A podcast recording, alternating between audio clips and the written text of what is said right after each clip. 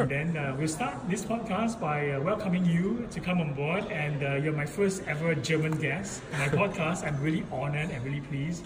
So maybe start off by telling us your name, uh, your startup, your business, and also uh, what you do on a daily basis in your company. Yeah, um, thank you for having me. My name is Pétur Müller, and I'm one of three co-founders of the Cologne-based startup dynAmaze. Um, yeah, we are located in Cologne, and we have been uh, funded about uh, four or five months ago.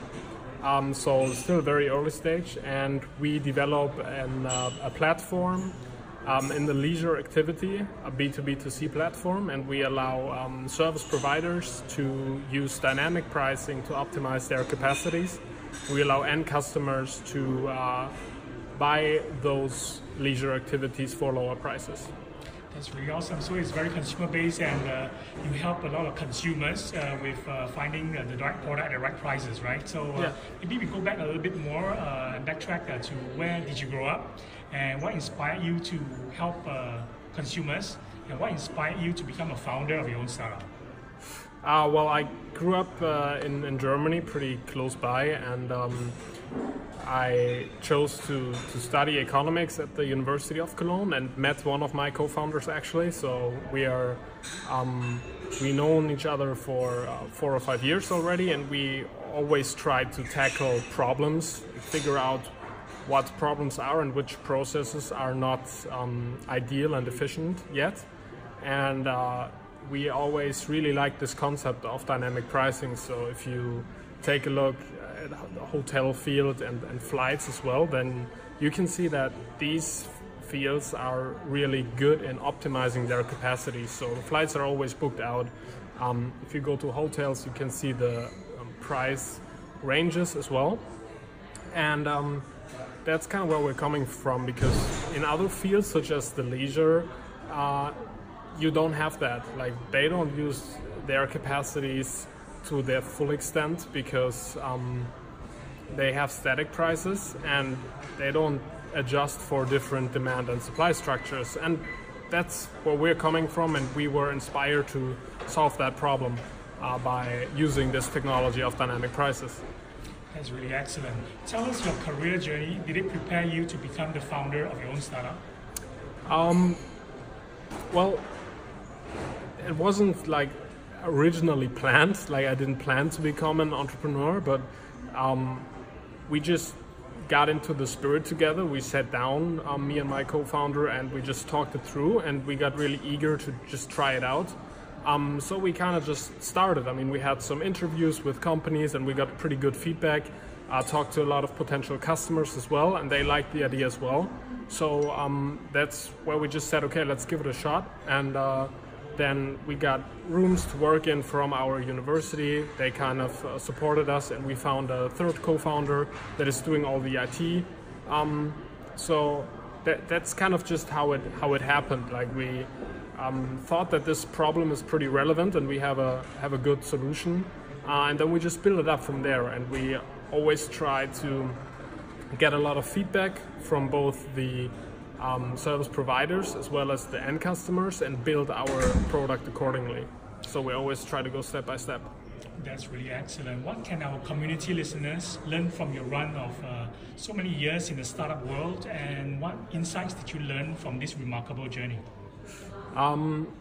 Well, I think it's pretty important that you are agile in your thinking. Like if you have a concept and in your head you think you know how you can solve it, but then um, something happens and your results are not as expected. So, for example, a product is not used uh, the way you thought it would be used, then sometimes you just need to change a few things. Like it's important to always have hypotheses and start with those, develop uh, small products, and then just go to market and see, okay, how do customers um, actually use it, and if it's not used um, that much, then you know don't panic. Just make small adaptations and then just revalidate again. So you always have to go out there and confront market with a product, and then change it, adapt it, and then revalidate it.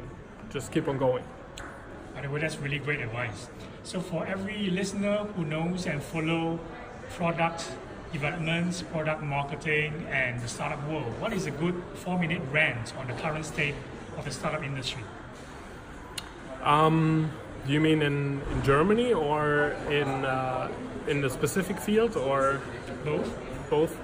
Um, I think in uh, Germany we still uh, have a lot to do concerning like digital um, products. Um, I think you know it's we don't have these huge platforms, for example, that can compete with the the American uh, big players, so to say. But I think there's still a lot of opportunities. Um, the technology that has been developed throughout the last years, specifically in terms of artificial intelligence and machine learning, just gives a lot of very promising use cases. And I think it's very important that we try to enable entrepreneurs that have these ideas to be innovative.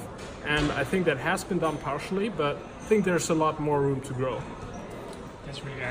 What's been the most interesting in the last year or two? It can be completely anything you mentioned about AI and machine learning. Uh, how about uh, AI-driven campaigns or experiment that you did on social media? What's your hot take on the intersection of social media, targeted marketing, and some of the new solutions that you come up with, like dynamic pricing? Um, I think dynamic pricing is um, is a really great technology, and I think machine learning um, in combination with dynamic pricing is um, specifically relevant because we can use these technologies um, and kind of um, always optimize our algorithms by uh, you know, comparing conversion rates. Um, and I think it's a it's an excellent use case to kind of grow into. But we're also just at the start, so we have a lot to uh, to to still learn and, and implement. Um, yeah, that's really awesome. Career question: What were the challenges you faced when you started your startup uh, about six months ago? What were they, and what are the current challenges that you are facing today? Um, like for for us, the most important part is to grow a community, so the the end customer base. Um, and definitely in that terms, you know, the right marketing strategies and also um, getting the, the funding because uh, it, it, just takes a lot of um, media coverage, social media coverage to get the necessary reach. Um, and these are definitely some uh, challenges that we're facing right now. We have developed the marketing strategy and we are currently working on that. But getting this critical mass of end customers and spreading the word is definitely a challenge that we're looking forward to, uh, to face. what does the future look like for your field, which is dynamic pricing and using technology to solve problems like um, having more than just static pricing for products?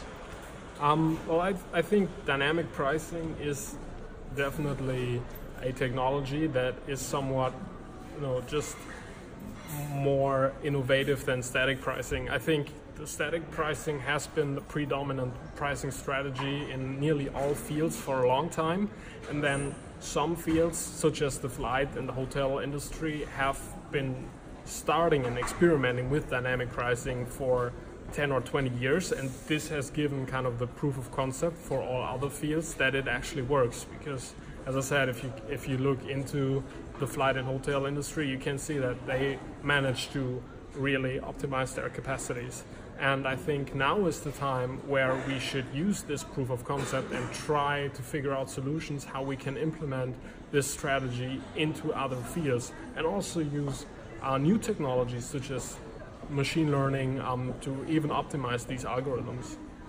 Last question about your career. Tell us the best day of your career so far. What are your achievements and milestones of your tenure, and what do you think are the things that you haven't done? Um, I think the best days so far were where we just sat down with um, pretty large our leisure providers in and around Cologne, and we uh, kind of closed the deals for um, a pilot phase. And it just gave us really good confidence that the problems that we identified are very relevant for those leisure providers, and um, also gave us confidence that they were willing to work with us and uh, invest a lot of their resources and, and time um, into a startup uh, like us. So um, that gave us a, a great um, feeling because we kind of verified that the demand for our product on that side is there. How did you stay fresh, sharp, and creative and on top of the game? Uh, do you have any athletic pursuit, or do you indulge in music, shows, books, or the web?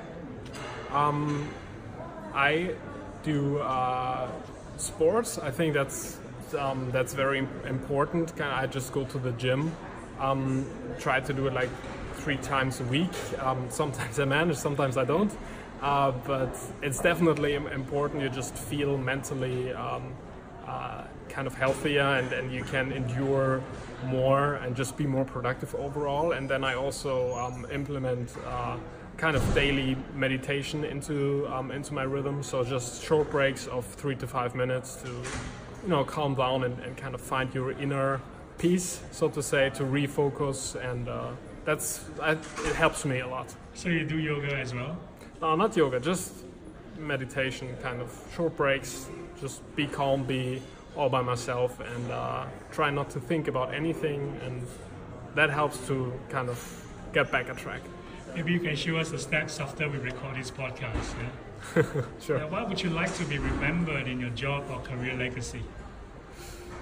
Um, well, I think what we as a startup strive for, and I, especially what, what I also really want, is just to implement an innovative um, concept, an idea that helps to solve problems on, on both sides. So we don't want to create a platform that is um, that is only good for like one side, but doesn't really um, help the other side. We we want to create a platform that helps both sides. So um, on the one hand, optimize the capacities um, for the for the um, suppliers, um, and they should still do profit with with offering their products and leisure activities. But on the other hand, also the end customers that can still enjoy um, the great uh, leisure activities just for less money. How do you come back from a crisis? I think it's important to um, reflect why uh, certain expectations were not met, and then just move forward from that. So it's I think it's it's very natural and logical if you want to do something innovative that hasn't been done before, that not everything will work out because that is kind of the whole point of trying new things out. If you if you just do something that has been done already, then of course it's easier to not fail because you kind of know what you have to do. But if you want to do something new, then you have no guideline, you have no benchmark.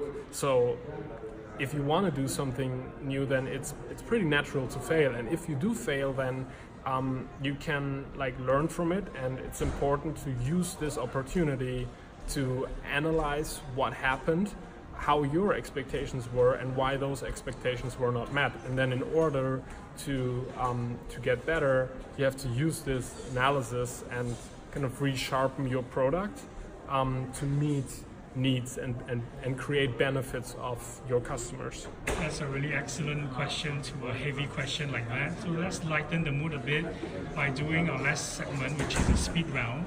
So uh, remember not to overthink your answers. Let's start. Borussia Dortmund or Bayern Munich? Borussia Dortmund. Um, the best agency you ever worked with? Uh, You can pass. Yeah, I'll pass on that one. Cardio or weights? Uh, wait, Vegetarian or vegetarian? uh, Mediterranean still. Podcast or vlogs? Uh, podcast. Cola or lemonade? Uh, cola. What is your biggest passion in life? Uh, innovation. Excellent. Thank you so much for coming on the podcast.